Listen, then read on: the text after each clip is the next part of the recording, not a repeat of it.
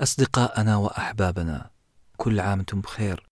سنة جميلة سنة 2020 إن شاء الله ملؤها السعادة والأوقات الجميلة مرحبا هذا ساندويتش تدويني.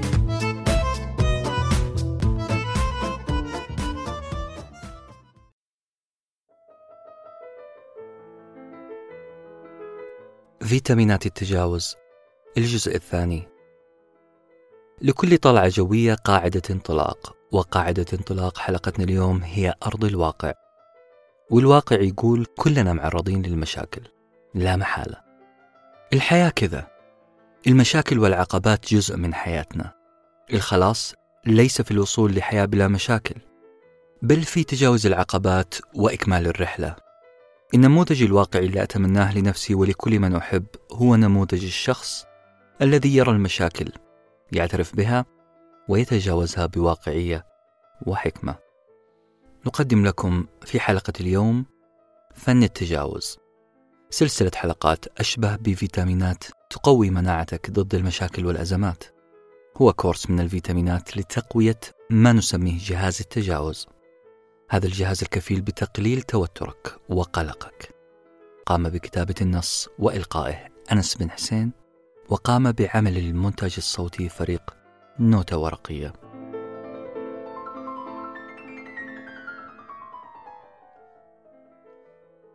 الفيتامين السادس عمق المعاني.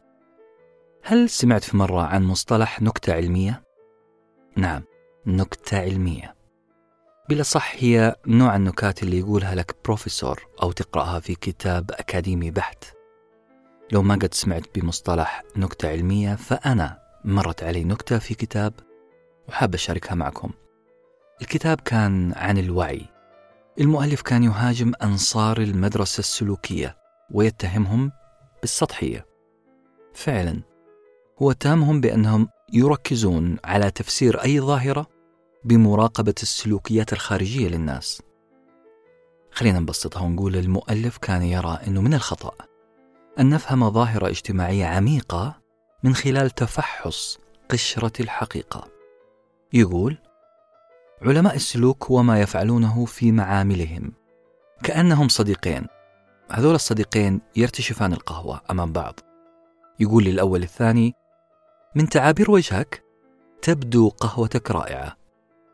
انظر إلي وقل لي ما رأيك في قهوتي؟ سخرية لاذعة وهجوم ذكي من المؤلف. قصد فيه أنه عندما نريد أن نفهم ظاهرة فمن الخطأ أن نعتمد على الظاهر بل من المفترض أن نذهب لأعمق من ذلك أعمق من السلوك الظاهري الخارجي. الإنسان وحتى الحيوان يحمل نوايا دفينة ومعاني عميقة لا نستطيع اكتشافها بمجرد مراقبة القشرة الخارجية. القشرة الخارجية اللي أقصدها اللي هي تعابير الوجه مثلا الكلمات نبرة الكلام حركات اليد. وإيماءات الجسد. صعب نعرف نية إنسان وتفسير ظاهرة عميقة زي الصدق الأمانة الإخلاص الخيانة. صعب نعرفها من خلال ملامح وجهنا أو نبرة كلامنا أو حتى مفرداتنا. هذه كلها سلوكيات خارجية. غلط بحسب رأي الكاتب. إننا نحكم من خلالها على الشخص اللي أمامنا. لكن الحقيقة تقول إنه الإنسان أعقد من مجرد قشرة خارجية ظاهرة للعيان. الإنسان يمتلك قلب ومشاعر ومبررات وتجارب. ألا بالغاضب مثلا قد يحمل خلف قشرة الغضب اللي تظهر على وجهه قد يحمل قلبا حنونا يريد لابنه الخير. الزوج اللي ثلجت كلماته وبهتت ملامح وجهه عند لقاء زوجته.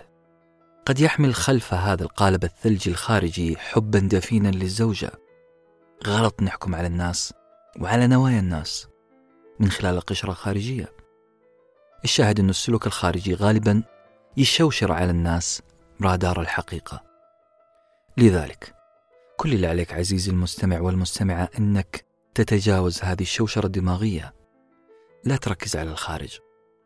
بلا صح افترض الأفضل في الناس تحدث مع الناس اسمع كيف يفكرون وحاول أن تفترض أن نواياهم أفضل ابحث خلف السلوكيات عن نية طيبة وستجد تجاوز الخلافات وسوء تفسير الظاهرة بأن تقول لنفسك أن الحياة تتعلق بقيمة الهدية المعنوية وليس بورق السلوفان الذي يغلفها.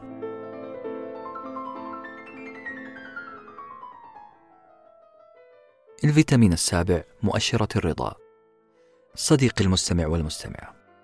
أكيد سبق سمعتم مقولة تقول: السقوط لا يعني النهاية. كليشة مستهلكة جدا. صحيح. نعم هي كليشة مستهلكة لو.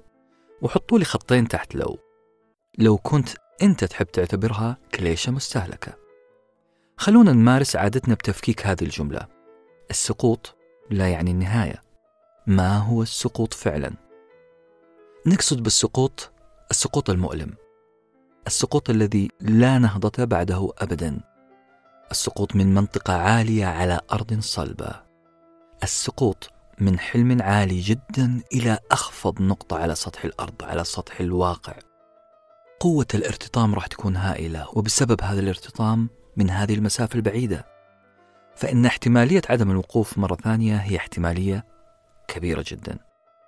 هذا هو السقوط الذي نقصده هنا. حل مشكلة السقوط الحقيقي كالتالي.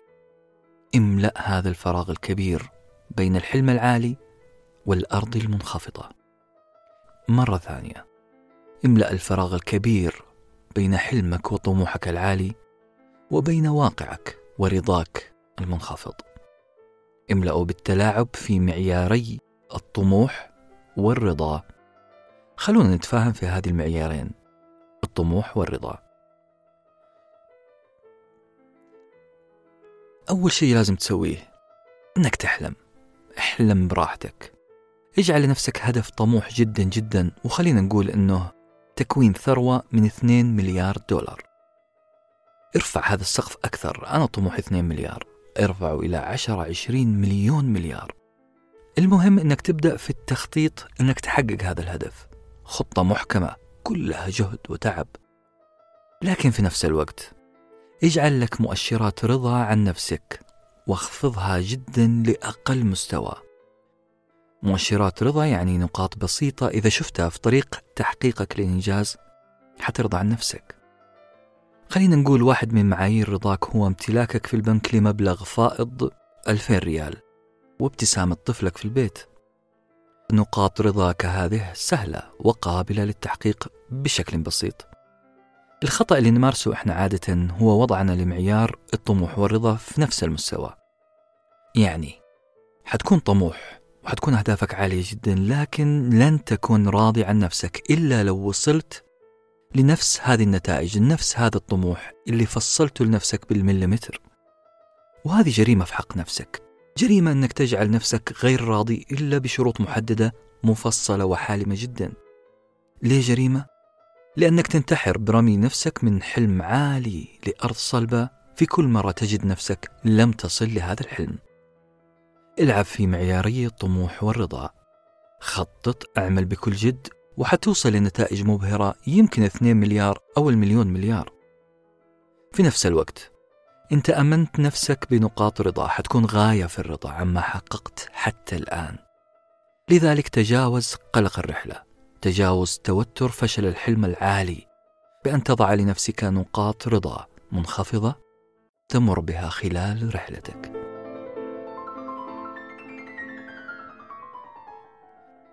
الفيتامين الثامن نبذ المقارنة. لو يحق لي أني أختلق بكل جراءة وجسارة بل بكل عبث أن أختلق مصطلح يشرح ما أريد أن أقوله الآن لقلت لكم أن مصطلح الوليد هو الشمعنة آسف على هذا المصطلح.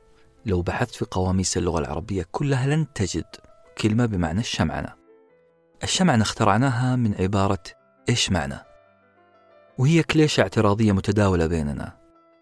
إيش معنى أخي حصل على هذا الشيء وأنا لم أحصل؟ إيش معنى زوجة فلان سافرت إلى المكان الفلاني وأنا لم أسافر؟ الشمعنة اللي نقصدها ترجمتها بالفصيح لماذا لم يحصل معي مثل ما حصل فلان وعلان؟ الشمعنة قاتلة لأنها تضعك في مقارنة مع شخص آخر مختلف عنك في كل شيء في الجين الأهل الأرض الإمكانيات المادية والجسدية إلى آخره. أنت حتحط نفسك في مقارنة ظالمة مع شخص مختلف عنك شكلا ومضمونا. أنت بالشمعنة تريد أن تحصل على ما حصل عليه غيرك. لذلك اخرج من الشمعنة وابدأ بالمعدنة. مصطلح جديد برضو؟ نعم. ابدأ في تعديل نفسك تصفيح نفسك بناء شخصيتك ونجاحاتك بطريقتك الخاصة.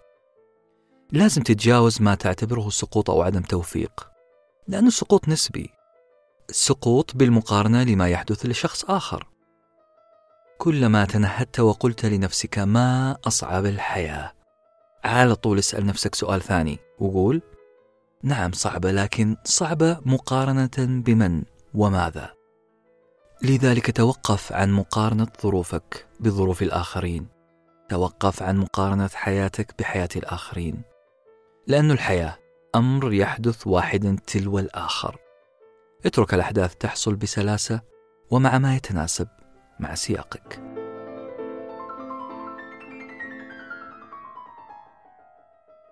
الفيتامين التاسع. المرونة. أنا مؤمن بمبدأ أن العقلية التي أوجدت المشكلة لن تستطيع حلها.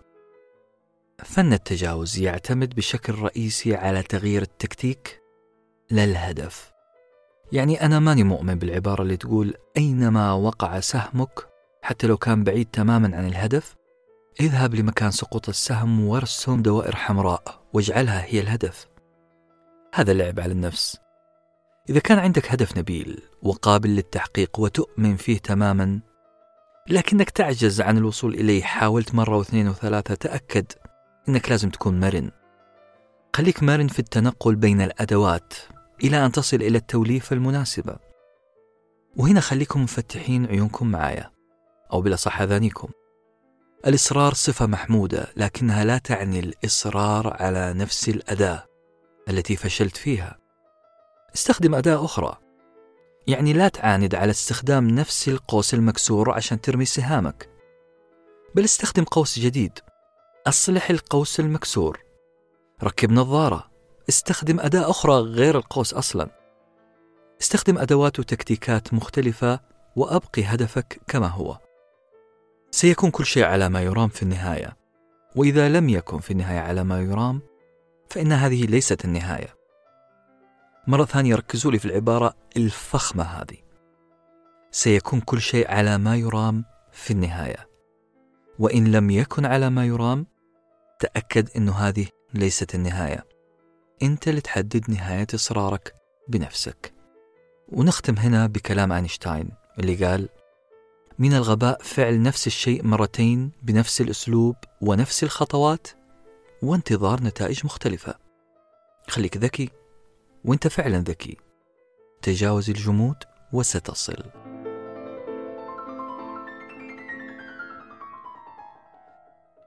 الفيتامين العاشر. طبيعة الصيد. فن التجاوز هو فن واقعي تماما يوريك الحياة على حقيقتها. الحياة يا جماعة ما هي HD بل هي صورة تشوبها كثير من التقلبات. مرة جو صحو مرة عواصف رملية مرة رطوبة ومرة جو معتدل. يعني الإنسان لابد يمر عليه يوم معكر المزاج. هذا اليوم المعكر للمزاج قد يزعجك قد يشتت ذهنك عن هدف حياتك. طبيعي. لو ما انزعج مزاجك في يوم من الأيام فأنت ما أنت إنسان أنت روبوت. لذلك راح يتعكر مزاجك. تأكد من هذا الشيء. لكن الحقيقة تقول أنه من رحم المعاناة تأتي الفرص. من رحم المشكلة. لاحظوا معايا أنه أي اختراع فريد من نوعه. جاء ليحل مشكلة. المشكلة هذه مرت على ملايين الأشخاص قبل ما تمر على المخترع. المخترع هذا هو الوحيد اللي وقف لحظة وشاف المشكلة من زاوية جديدة وقال هذه فرصة لإيجاد حل لم يوجد من قبل. لذلك لو سألتوني من هو المخترع راح أقول لكم هو الشخص اللي مرت عليه مشكلة لكنه ما تأفف ما تحلطم ما لطم بل توقف ونظر للمشكلة وقال إذا وجدت حل لهذه المشكلة فأنا اخترعت شيء جديد.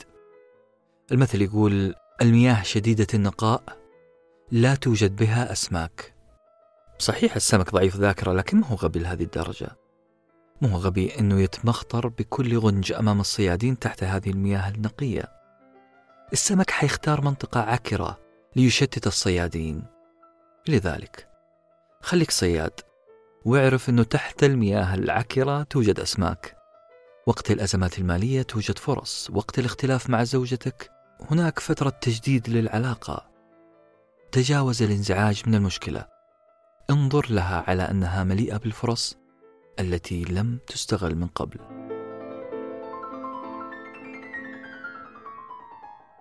وصلنا اليوم للفيتامين العاشر.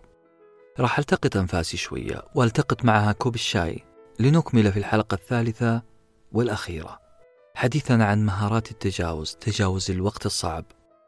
ما راح أنسى أذكركم بأننا كلنا نحلم بالسعادة. الأهم من هذا الحلم هو الاستيقاظ مبكرا لتحقيقه. انتظروا حلقتنا الثالثة والأخيرة من فيتامينات التجاوز. وفي حفظ الله.